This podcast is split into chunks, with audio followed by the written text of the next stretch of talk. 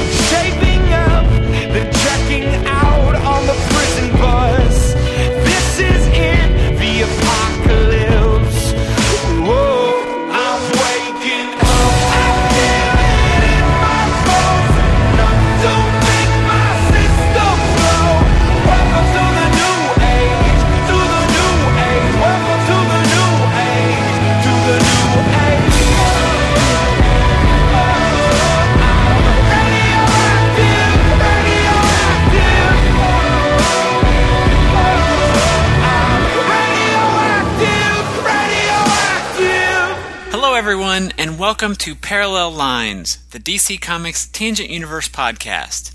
This is a show dedicated to celebrating the Tangent Universe related comics published by DC, wherein a host of the medium's finest creators brought forth a brand new universe populated by brand new characters with very familiar names. This is episode 30 of the show, and to celebrate such a milestone, we're going to do the same thing we've done every episode, and that is to look at a comic book.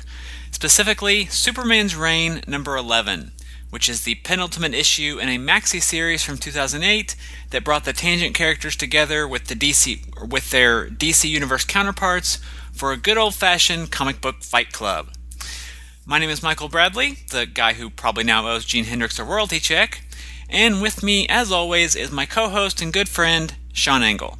How you See, doing, Sean? I'm doing well. See, oddly enough, this Fight Club we can actually talk about. So that's kind of that's kind of a nice contrast to the other Fight Club, which you can't talk about. Thankfully, Brad Pitt won't be showing up to punch you in the ear or something, or Ah. get punched in the ear, which was kind of upsetting, I guess. I don't know. I'm, I'm glad. you- I'm, I'm, I'm glad Brad Pitt's not showing up. Yeah. Have you seen? Have you ever seen that movie? No. Did you ever watch that movie? No, Uh, I've seen parts of it, and I I know about it, but I've never actually sat down and watched the whole thing. You know, I, I remember a friend of mine telling me I've got to watch this and how amazing it was, and I was like, "I- I- it's all gritty and dark, and it- it's got a really bizarre ending. Um, the guy, I guess, who wrote it, Chuck Palahniuk, or I can't pronounce his last name, has got a really sort of twisted view on things, and it was interesting, but it's I I, I don't hold it in the sort of high esteem that a lot of people do. It kind of sits in the realm of um oh what's his name the Coen brother movie The Big Lebowski where it's like Oh. every everyone lauds that movie and I'm like yeah it was okay. I'd prefer you know Fargo or The Hudsucker Proxy or even Blood Simple over a lot of those movies, but you know that's just me. Yeah. Uh, but we have got, speaking of Gene Hendricks, we have got some email to get into. And the first one today is from Gene. And this is in response to uh, Superman's Reign number 8, which would have been episode uh, 27. We're going to go with 27. Sure, do that. Okay. But Gene writes Sean and Michael, I agree with you guys that there really isn't a lot going on in this issue. It probably could have been dropped and not affected the overall story that much, which makes me wonder why it was there at all. Did Dan Jurgens originally want a shorter series and DC made him pad it out to 12 issues? Not having seen the art beyond the cover, I couldn't comment on that, but if both of you have a problem with it, it must be a jarring change. I do appreciate Jurgens writing the two points of view as being equally valid and leaving it to the reader to make up their own mind. It is a bit undercut a little later with the I don't want to harm the president, but I'm going to blow up the building he's most likely in scene, though. Sigh. Gene. Yeah, that's that is kind of a problem. I as we addressed on the show, the president isn't the only person residing in the White House. Right. So if you're taking just the president or even the president and the first family out of the White House and taking them captive, then blowing up the White House, you're still killing off a lot of people. Hmm. I, I would say at least dozens, if maybe not hundreds of people, depending upon what time it is. There could be people visiting the White House. It could be open for touring. So, yeah, it definitely does belie his fact that he's not wanting to do any harm to people when he goes up and blows a giant, you know, state capitol building. But as we saw in the next issue, maybe he didn't blow it up. Maybe he just kind of damaged it a little bit. I don't know. Yeah. But either way, you know, there were potential uh, injuries or casualties in, in the action. So Yeah, well, and, and even if you you demolish it in some way, if there are people who are around who are unsuspecting it, there's always that possibility of you know collateral damage, rubble falling on people, what have you. So it's it, it- it's one of the it's on in comic book physics and comic book uh, sort of the the reality of them. You can get away with this kind of stuff. In the real life, a building gets destroyed and it's unexpected, there's going to be people surrounding that that are going to be hurt, if not killed, which Right. is always uncomfortable. But uh, we also have, uh, if you want to go to the next one, we've got a website comment from J. Dean. This one is in reference to episode 26 of Parallel Lines. And J. Dean writes in, it's like going from George Perez to anyone else. She says, That is the perfect tagline for the rest of the artists in this crossover. This is exactly how I felt when I read the rest of the issues, and now I guess you guys can see what I meant by some of the ugh failings. However, in Wes Craig's defense, he is a much better he's much better than the third artist. Hmm. The third artist suffered from a lackluster inker who made his art look odd to be polite. Wes Craig at least looks as hurried or frenzied as the story asks for. As, I'm sorry, as the story asks for it. The next issue is a good indicator of this. Another defense that I've always believed is that Wes's art looks rushed because at the same time DC likely jumped the job on him on the last minute. I have some sketches of his studies of the tangent characters from when his blog was still public, and they were good.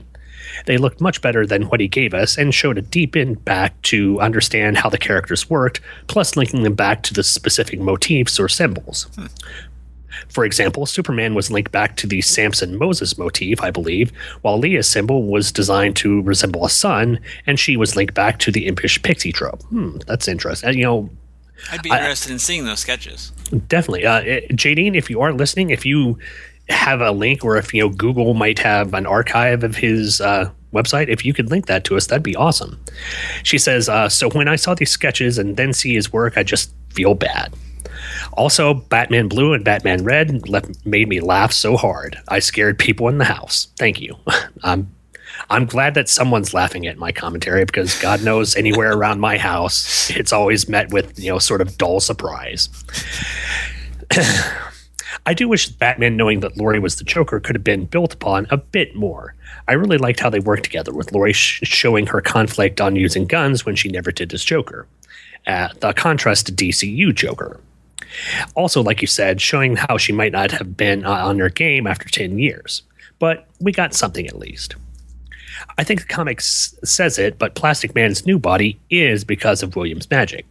It's some iffy comics thing, but he's crafted a spell where Plaza's body comes back and nothing else is ever mentioned about it again. Not how or what's behind it or how will Plaz keep it up beyond this encounter. Comics. Okay.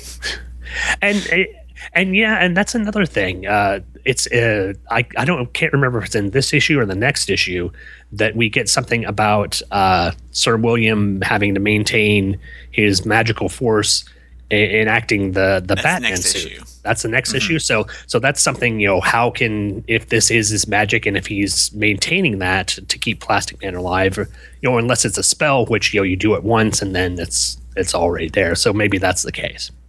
Anyway, Jadine finishes up saying, okay, last bit since this was getting long. The cover by Andy Tong, who did some of the rest of the history backups in addition to this one. It's a great cover just because it's the two Superman, and I love it for that. Now, here's an interesting fact. Issue 11's cover, which we're going to be covering today, was drawn originally by Tong, but for some reason DC didn't go ahead with it and decided to have the same layout and idea printed, drawn by Ivan Reis instead the only time Reis draws for this, and it's a reproduction. That's sad. But the cover does look better as opposed to Tong's art. And um, well, I guess we'll get to the cover once we get to it. But yeah, if this was basically Andy Tong's work and it's sort of Reis just sort of redrawing it. I'm to say I, I'm pretty impressed with Andy Tong stuff. I mean, when he took over for art for the backup stories, the artwork did kind of slip a little from Fernando Pasarin's work, but I don't think it was bad. But if if he actually gave sort of the outline or kind of like breakdowns of what would be going on on the cover for this one, that's that's actually pretty impressive. Yeah, I, I had a note about Tong's cover in in my notes when we talked about the cover. We can go and do it here. Uh, when the issue was originally solicited, it came out. You know how they released the images as well, and he had done a cover very similar. I'm going to post it here in the window for you, so you can. It's, Okay. it's a really small image, but you can kind of see. Um, it, it's basically the same uh, concept as this cover, with the Superman, the Harvey reaching his hand out, and the DC characters kind of springing from it but why they redid it with Ivan Rice. I mean, I love Ivan Rice or Reis, Yeah, but why they didn't go with the original uh, cover that he did, I'm not sure. But yeah, I can kind of you know it. Uh, I agree, it is kind of small, but I can see what's going on. It's similar. Uh, you've got more of an image of the uh, tangent Superman. Uh, he's looking more. Da- it looks like he's looking down towards the characters where they are. Uh, it's yeah, I don't see why that would have been a problem for the cover. Um, you know, I unfortunately because it is kind of small, I'm not getting any of the detail of it, but yeah, it looks good. but thank you very much, Jadine, for writing in. I you raised a lot of good points. The you know, and I, I guess we'll get more into this um, next episode when we kind of do a, a a recap of the whole series. The series has had some issues here and there, but I think overall it's been pretty good. And and I don't know, we've been more of a fan of, of Carlos Magno uh, than it seems you have, but you know, Yeah, I haven't. I haven't had aside from Wes Craig and his sort of jarring transition from Ja- Jamal Igle. I haven't had any problems with the art in the book so far. But Jadine, thank you for writing in. You know, that's some some good discussion we had on the show, and uh, I, I I'm glad that you're still enjoying it, despite the fact that the artwork may have you know led you to believe otherwise. I guess. and hopefully our uh, insightful commentary is Yeah, boosting boosting your enjoyment of the issues. exactly. Well, speaking of the issues, do we want to go ahead and head into uh, coverage of this one? Definitely. All right, this one is Tangent Superman's Reign number 11. The cover date was March 2009 with a release date of January 21st, 2009. Cover price again was $2.99 in the United States and the title was Tangent Superman's Reign chapter 11. Dan Jurgens was the writer, Carlos Magno or yeah, Magno was the penciler. Julio Ferreira was inker. Letterer was Steve Wands. Colorist was Canella Tripp. The cover art was, as we mentioned before, by Ivan Reis, Joe Prado, and Rod Reis. The editor was Adam Schlagman, and the Tangent Universe was created by Dan Jurgens. On the deck of one of the grounded naval carriers, a coalition of the greatest heroes from two universes discuss their plan to rescue the missing world leaders and take down the Tangent Superman. Sensing the time for chit chat is over, Batman Blue snaps the heroes into action, saying, The plan is in place. Let's move. Leading to a two page splash that puts most Legion, he- Legion of Superheroes roll calls to shame. Superman is concerned that they still don't know the whereabouts of his tangent counterpart or the hostages, and Batman Blue says that's why they have Lola Dent, Tangent Superman's ex wife, searching for him. But even her Miraclo induced powers are having trouble tracking him down. Fortunately, the heroes have an ace in the hole. Meanwhile, at the Fortress of Solitude, the Tangent Superman is setting his pieces into play. Knowing the heroes will attack him and that the recruited villains might betray him, Harvey plans on pitting them against each other, and regardless of who lives or dies, his foes will eventually be taken out. Elsewhere, Poison Ivy and Scarecrow are holding Vixen hostage, strapped to a neural neutralizer Two True Freaks reference, which prevents her from communicating her location to her teammates. But the Tangent Superman orders the villains to release her, which seems kind of foolish as she elbows Scarecrow in the throat and contacts the heroes with her location. Getting the message, Batman, who has a plan for everything, has Tangent Green Lantern teleport the Flashes to Vixen's location to do some recon. They arrive outside the fortress and encounter Icicle and Mr. Freeze, two obvious villains who would be outside on the North Pole. Leah takes the two out, but then the Flashes get mind whammied by the creepy Dr. Psycho, who tries to get kind of rapey with the female Flash, you. Too bad for him that Leah is made of light and wasn't affected by the psychic attack.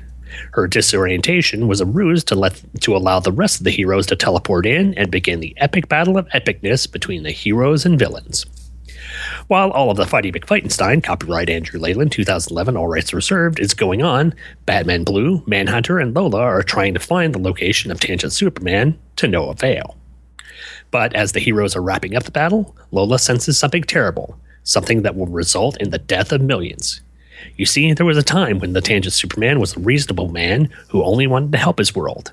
But when he fought and defeated the Ultra Humanite, he realized that he had the power to accomplish greater things, leading to his conquest of the Tangent Earth. However, what wasn't known was that Harvey didn't destroy the Ultra Humanite, he only imprisoned it. And now he has control over it and has released it on New Earth. Uh oh. Yep. yeah, that was for me. That was a great cliffhanger ending. And we've mentioned prior to this, we've had some really good cliffhanger endings. What with Power Girl showing up in the guise of the Atom. You know the the sort of interesting ending where we saw Batman meet with the Outsiders, and then the just a couple of episodes ago where we saw the ending with the supervillains. Uh, you know, it's all the, one thing that this story has done it's come with really compelling final final bits that have really made you want to read the next episode so I, I i can't say anything negative about the story well i might say nitpicky things but but the ending is definitely one of those oh crap moments Yeah. Um, you know, overall, I thought this was a, a, a pretty good issue. We're definitely into the thick of things now, and Jurgens isn't letting off the accelerator, as evidenced by the freaking huge cliffhanger. Um, but bringing Lola back last issue was pretty big, and this just ups the stakes even more. and I think I I think having the villain that ultimately was the one thing that almost led to the destruction of the tangent universe being unleashed in our world and really no one having an idea of how to take you know to, to deal with it is going to be one of those things that's going to really rock the boat with the uh, with the Earth Earth One characters with our DC superheroes. So I'm looking forward to find out how all this works out. Um, yeah, I'm I'm impressed with the story so far. Yeah, I, I will say, and, and this shouldn't really be construed as as as critical critical of a comment as it will probably sound, but in some ways, I feel like as good as as as much as I enjoyed the issue, we were maybe thrown into the melee a bit too fast. And I know I'll have more comments about the pacing next issue, and I kind of want to save a lot of that for next issue. Um, but it, it just seems like we had the two issues there, two or three issues where not a lot happened, and now boom, we're into the the, the big fight. And yeah, we're getting towards the end of the the. If I can speak today, we're getting towards the end of the series, so we need to start wrapping things up. But I don't know, it just seems like we went from zero to fifty-five in a couple pages. Yeah, yeah. It, it, it does seem like it doesn't seem so much as like you know those. I, I want to relate it back to the sort of early era of the Fantastic Four, where the last three pages were, oh, we've got to wrap up the story. Here we go. Right. Or or a parallel on DC would be you know the John Byrne Superman, where on the last thinking that, page, yeah, yeah, on the last page, it's like, oh, we've got to wrap everything up. Here is here's the solution for this. But um, we we knew that there was going to be some sort of epic battle, especially when last issue we saw the supervillains assembled. So that was another good cliffhanger. yeah, so uh, exactly, this is. I think you can't have an epic crossing of worlds without some sort of epic battle, and yes, you it- maybe maybe it would have helped the storyline if this would have happened a little earlier and we could have seen a more build up because everything seems to be crammed in this last issue which which the battle isn't necessarily a bad thing but if they could have strung it out a little more and maybe made the stakes feel a little higher maybe that could have accentuated the uh, the story a bit more Yeah. Uh, but if you're ready, we're going to take a. I, we'll go ahead and take a break. And Sounds good we'll to come back and, and get into the, the details of the issue. all right then We gotta get out of this place. If it's the last thing we ever do, we got In Country has re upped for another tour and we've been reassigned. Now you can find this complete look at Marvel Comics The 'Nam on the Two True Freaks Network. So join me, Tom Paneries, for In Country, a podcast covering Marvel Comics The 'Nam, every two weeks at twotruefreaks.com. Get out of this place. Girl, there's a better life for me and you. Believe me, baby. Once there was a civilization, In the endless reaches of the universe, much like ours, there once existed a planet known as Krypton, but with greater intelligence, a planet that burned like a green star in the distant heavens. greater powers, Their civilization was far advanced, and it brought forth a race of supermen, whose mental and physical powers were developed to the absolute peak of human perfection. and a greater capacity for good. But there came a day when giant quakes threatened to destroy Krypton forever. In one tragic moment, that world was destroyed. One of the planet's leading scientists, sensing the approach of doom, placed his infant son in a small rocket ship and sent it hurtling in the direction of the Earth just as Krypton exploded. But there was one survivor. A passing motorist found the uninjured child and took it to an orphanage. Because of the wisdom and compassion of Jor-El. Because he knew the human race had the capacity for goodness. He sent us his only son. As the years went by and the child grew to maturity, he found himself possessed of amazing physical powers. His name is Kal-El. Faster than a speeding bullet, He will call himself Clark Kent. more powerful than a locomotive, able to leap tall buildings in a single bound. But the world will know him as Superman. Look! Up in the sky! It's Superman! Join Jay Marcus of the Podwits and his special guest each month as they explore the history of the Man of Steel. Only on the Planet Podcast, part of the Podwits Podcast Network. Log on to superman.podwits.com for details.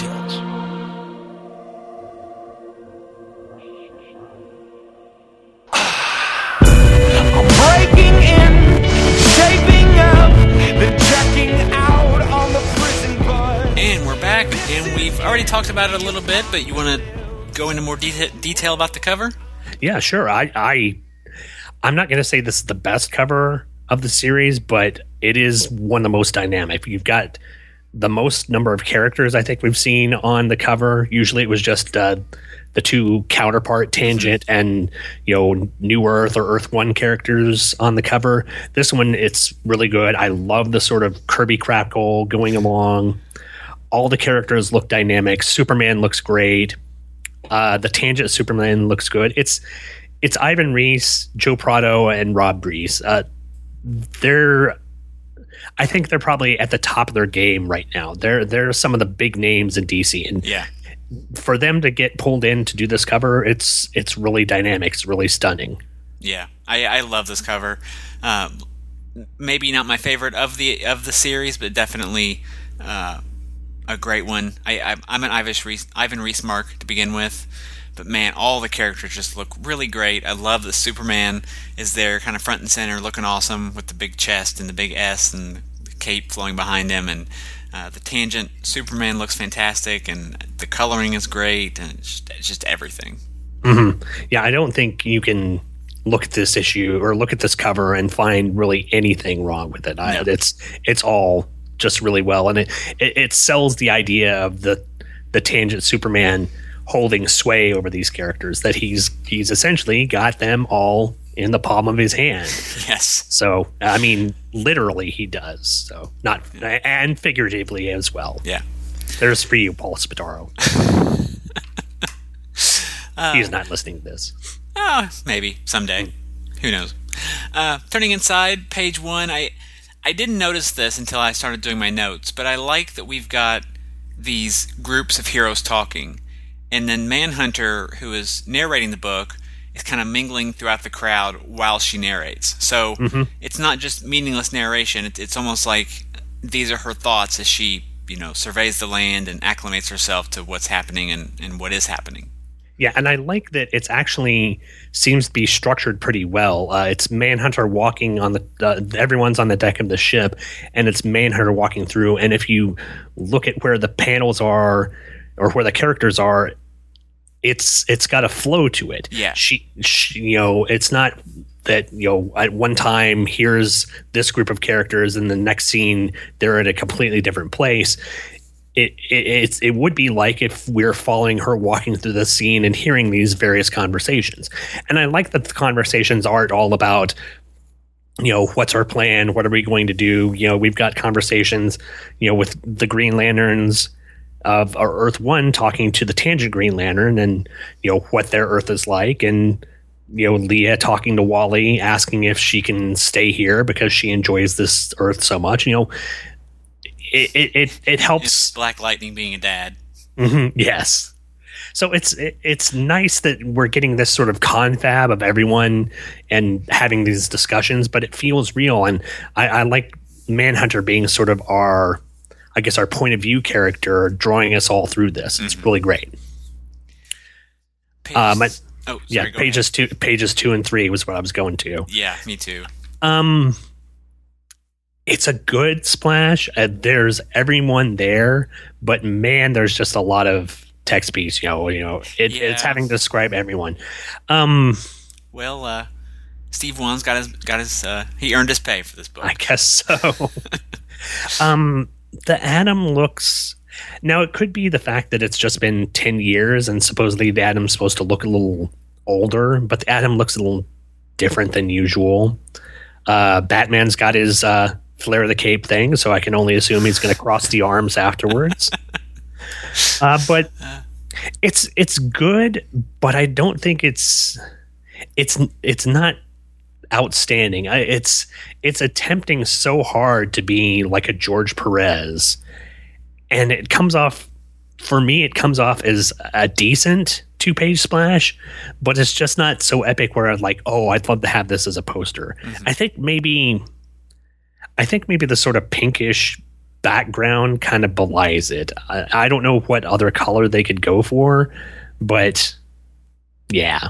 What are your thoughts on it? I I think J. Is onto something and that the inking is hurting the pencils because the the layout of the page is is great, Mm-hmm. but you can just tell it just seems a little rough around the edges once you get into the details of stuff. Yeah, I could probably see that. I think,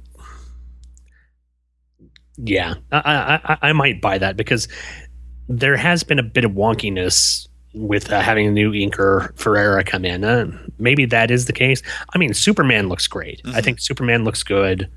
Uh, Batman looks good, but then you get to some of the other characters. Power Girl over in the corner looks a little off. The Atom, like I said, looks a little off. So it's it's hit and miss. Uh, maybe that that could be the case. The inking causing it some problems. It's good, but not great. Yeah, So, I, I did notice that Lola's um, codpiece, for lack of a better word, I apologize, looks more under control this issue. It, it looks more like a design element on the costume rather than a big piece of like armor. yeah. It doesn't look like it's sort of popping up because in that uh, in that last issue where we saw her, it, it was very, especially that first page splash of her. It it was very. It was a very uncomfortable symbol. Yeah, and and seeing it here, I wonder if it isn't meant to evoke the the Venus symbol that- like, Possibly, to represent the female gender. possibly. You know, it, it, it if it had more of the cross around her, around like her abdomen or lower abdomen or waist, I think that would have worked better. But uh, because it does have the sort of arrow, the pointed thing, it looks more like the the male symbol, Yeah. which is I don't know. Maybe we're reading too much into it. Maybe we should stop thinking about it. Given where the arrow's pointing, maybe we should. Yes. Yes.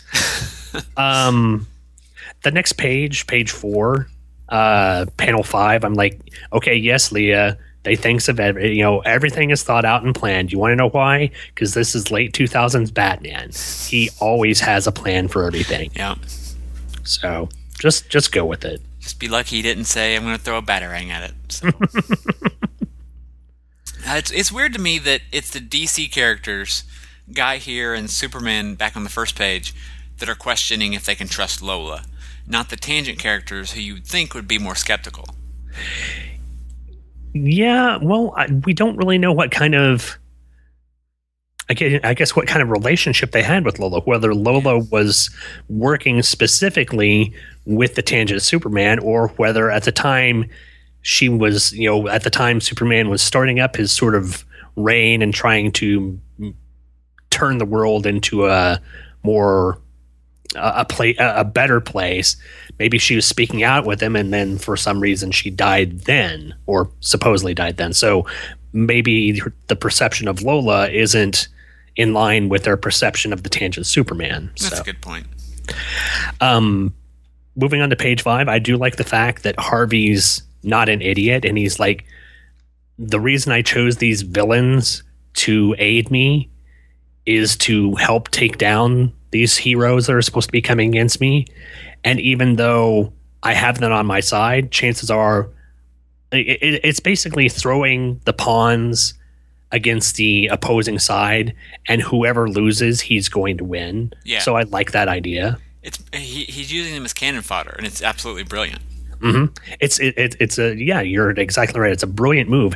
He's he, because I'm certain he assumes that once he even if the villains are able to defeat the heroes, he's going to then have to deal with the villains who are going to try and usur- usurp his power. Right. So pitting them against each other, it's allowing them to knock each other out in the melee, and then he just has to come in and sweep up the scraps. Mhm. So it's good planning on his part. We talked in an earlier episode about the possibility that Harvey was slowly losing control or becoming more unstable. And I, I really feel like we were onto something because the Harvey, as portrayed on this page, isn't that calm, cool, and collected Superman we saw in his own title or even the beginning of this series. Mm-hmm. And you can kind of see it's kind of shown through the art how he's got the the sort of purple eyes and the mm-hmm. Kirby crackle coming off that that he's using his power a lot more. Yes. He's not just he's not just thinking rationally about these things. He's having to exert himself to get this. So I, I think you have a point there that he's so concerned about maintaining order with this that he's using far too much power to keep this going. So it does it does sort of give you the idea that maybe he's losing it a little bit. Um, I was going to say on the next page, just a little thing. The Scarecrow is always a creepy sort of character, and I think it's even creepier down at the bottom of that last panel where you see the mouth as uh, Vixen chokes him in the throat underneath the mask. Uh huh. That's all kinds of disturbing. Yeah. I, I don't have any comments about this page. It's it's Vixen. So Yeah. okay, hold on. Hold on. One second. I thought your dog was just voicing its its displeasure about Vixen as well. Well, I'm certain, you know, my dog isn't very happy with Vixen shape changing and all that. I Wonder if Vixen has a Jack Russell Terrier totem. Maybe. Uh, never I don't know. know. All right, so moving on to page eight, I thought the global warming comments were interesting, and I like that Jurgens is paying attention to the little differences between the worlds. Yeah, I I had a comment on that as as well. Um however, I thought you know that, that that's a great idea that on on the tangent Earth that Superman was able to use these global neutralizers to stop um, global warming, which is a good thing. But I thought to myself, I wonder what the global neutralizers are powered by to stop them. And I thought, oh, it's probably by puppies and kittens, and that's why he's evil you know but you know there's always got to be there's always got to be a trade-off you know. Hey we've got an ozone layer but you know powered by puppies and kittens. Too dark? Yeah that may have been that. Let's move on. Okay, uh page nine.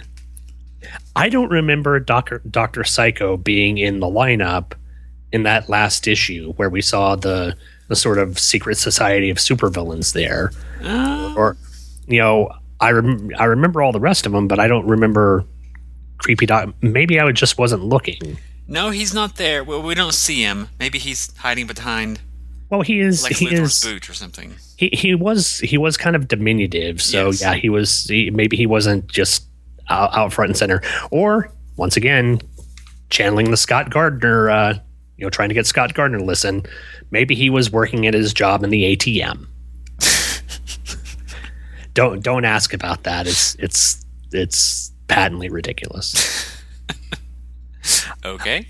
I, I'll tell you about it off air. Okay. Um, let's see. Uh, page 10, we have another nice splash of the heroes emerging from the portal.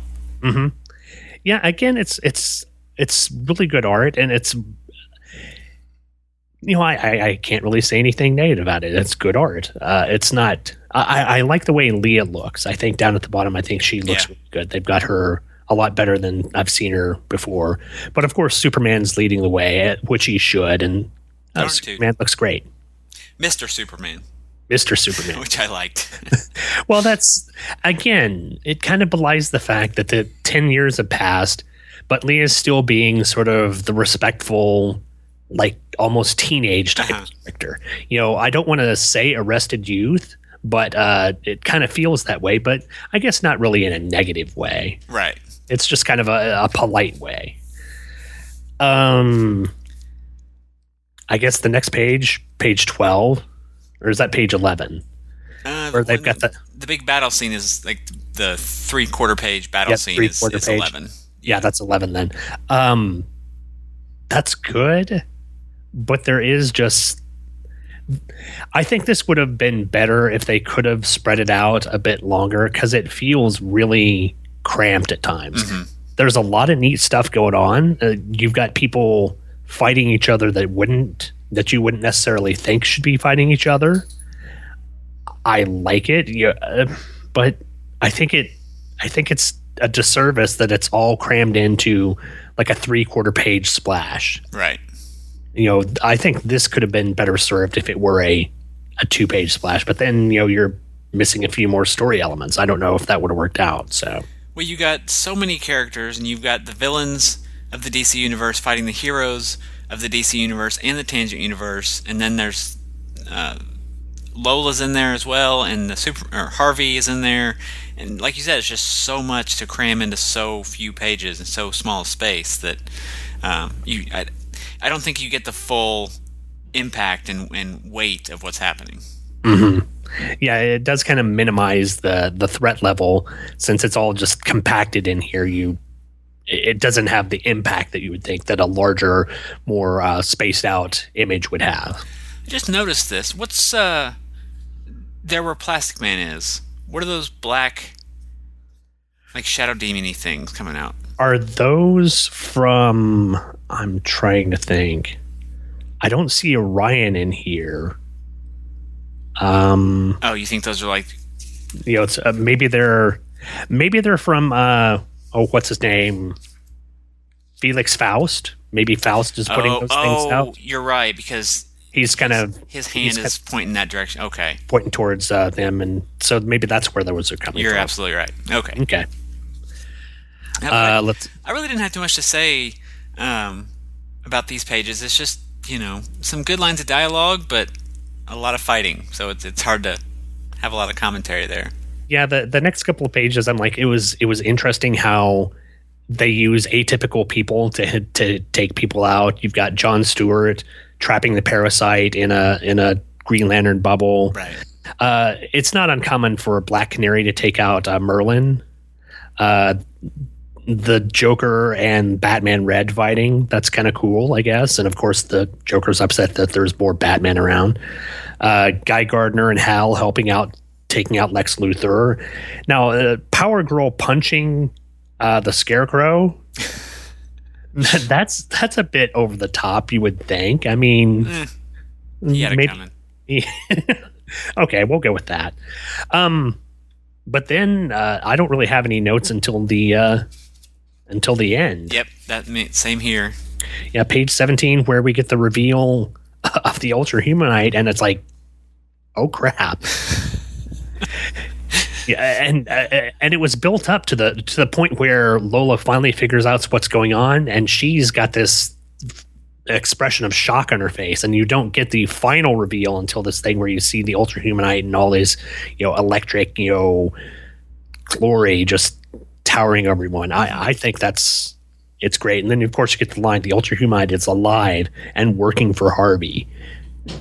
A, a really good cliffhanger ending. I Yeah. I can't say anything. Like I said before, I can't say anything negative about it. Yeah, Harvey has just completely lost it in an emotional and mental, well, not mental, but emotional capacity at this point. And the Harvey as we saw him in the original waves, the his own book and then JLA. I, I just don't see him as the kind of guy that would go this far. Mm-hmm. But yeah, it, it does kind of, you know, his obsession to maintain order and to provide for not only the people of his earth, but this earth now, and that he's being rejected has caused him to basically lose it. And you kind of have to wonder him imprisoning the Ultra Humanite if in the original story when he did that if that was a way that he was trying to be merciful and or if it was a way for him trying to plan for a contingency where if he needed it he could bring it out and unleash it on people who were trying to oppose him so or it could be there's no way to actually destroy the Ultra Humanite. That's that's a good idea as well. You know, you couldn't you couldn't destroy him, so you had to encase him in this Right. prison, and you know he was just fortunate enough to be able to manipulate him in some well. Uh, but that Now, let me ask you one more question. You- You had mentioned in an email that you felt they telegraphed the Ultra Humanite's return. oh well, they telegraphed it a, a, a little bit. Well, I don't know. I don't know if I said that they telegraphed. Uh, you Oh, know, okay. I maybe I, uh, maybe you I misunderstood you. No, I, the, earlier in the issue, like uh, page 14 or something, where they're fighting, and at the bottom, yeah, it's it's the bottom of the two page splash where everyone's fighting, and Batman asks Lois says, "What's Harvey up to?" And he says, "He he brought him here. He's going to unleash him." And I was like, "Oh no, I know what he's Oh, going to unleash." That's where that's where I got the idea that you know they sort of telegraphed the, Oh. and it so, uh, but that was the end of the good story in the book. Wah wah. now we've got history eleven, history lesson chapter eleven. Are you ready for this one? Of course you're not. As, as ready as I'm going to be, I think. All right. Once again, the writer for this one was Ron Marz. The penciler was Andy Tong. The inker was Mark McKenna. Colorist Dom Regan. Letterer Steve Wands. And editor Adam Schlagman.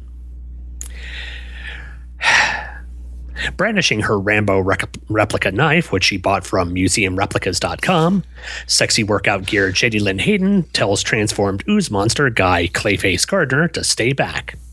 Of course, Guy doesn't, causing Jenny to plunge the blade into his chest, stomach, whatever. Jenny asks how Guy could have known all that info on the superheroes, and then suddenly she has a V8 moment and realizes that he was working for the Superman all along. Guy gives her a, well, duh, and wraps his hand around her head, sucking what little brains she had up there out. Crisis averted. Guy contacts the Tangent Superman on his handy dandy detective chimp pin that was on his chest the whole time, like a worthless Chekhov's gun, and tells him that the deed is done. Superman praises Guy and lets him know that he is in charge while he takes care of some business in an alternate universe.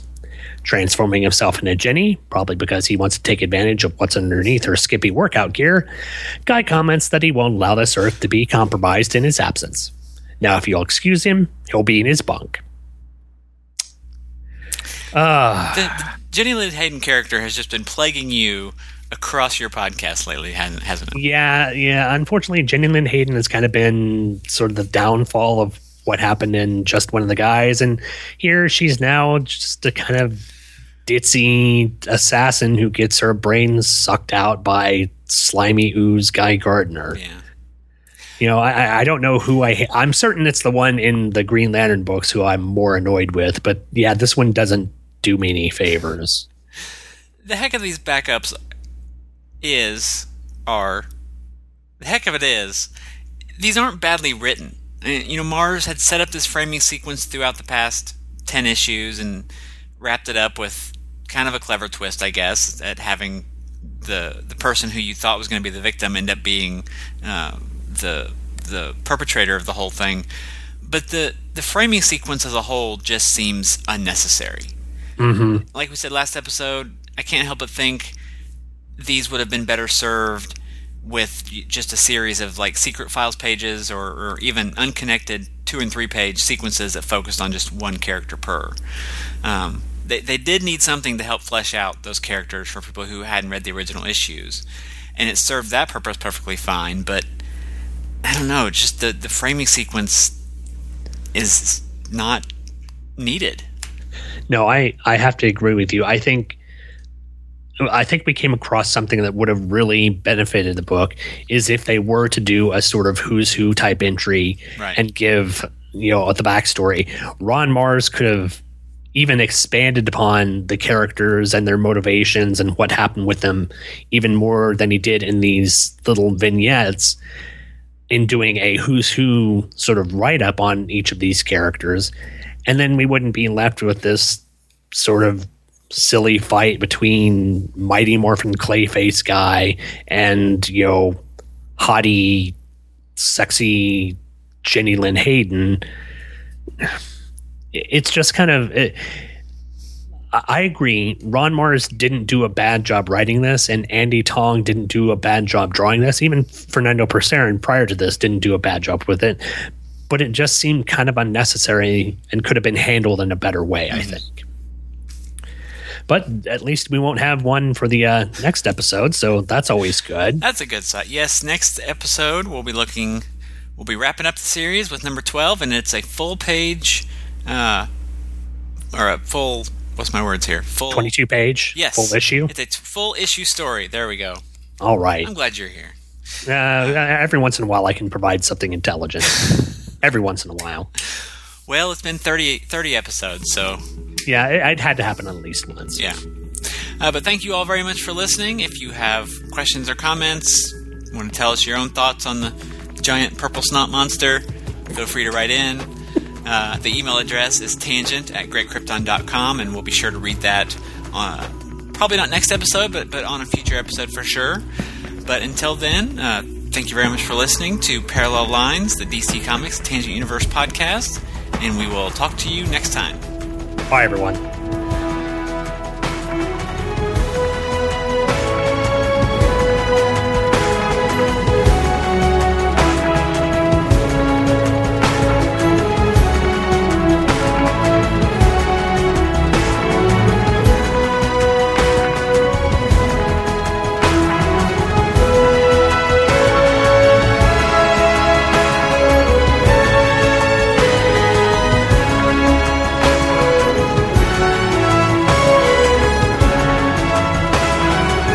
Just finished listening to Parallel Lines, the DC Comics Tangent Universe podcast, hosted by me, Michael Bradley.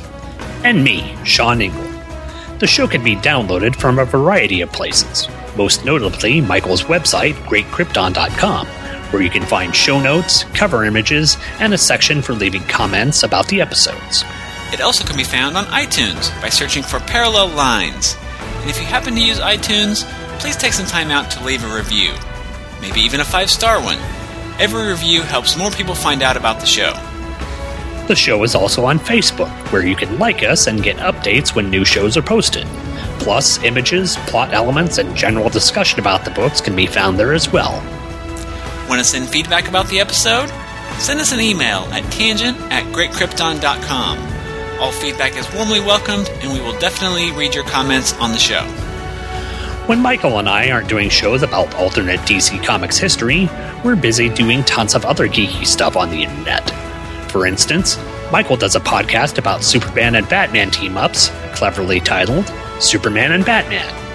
And Sean hosts a number of podcasts, including Just One of the Guys, Walking Dead Wednesday, The Vault of Startling Monster Horror Tales of Terror, Listen to the Prophets, and Two True Freaks. And all of these shows can be found over at twotruefreaks.com. Speaking of Two True Freaks, if you ever feel like making a purchase from Amazon.com, please use the Amazon link at twotruefreaks.com. After clicking the link, any purchase you make at Amazon will shoot a percentage of money back to the Two True Freaks website. It won't cost you anything extra, but it really helps out a great bunch of podcasters. Thanks for downloading and listening, and come back next time for another episode of Parallel Lines, the DC Comics Tangent Universe podcast. Because in the Tangent Universe, you only know the names.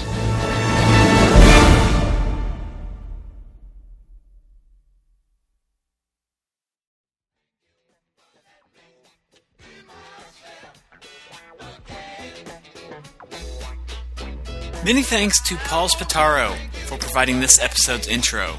Paul is part of the Two True Freaks Network, where he co hosts Listen to the Prophets, alongside this show's very own Sean Igle, and also co hosts Back to the Bins. Be sure to check out these and more at twotruefreaks.com.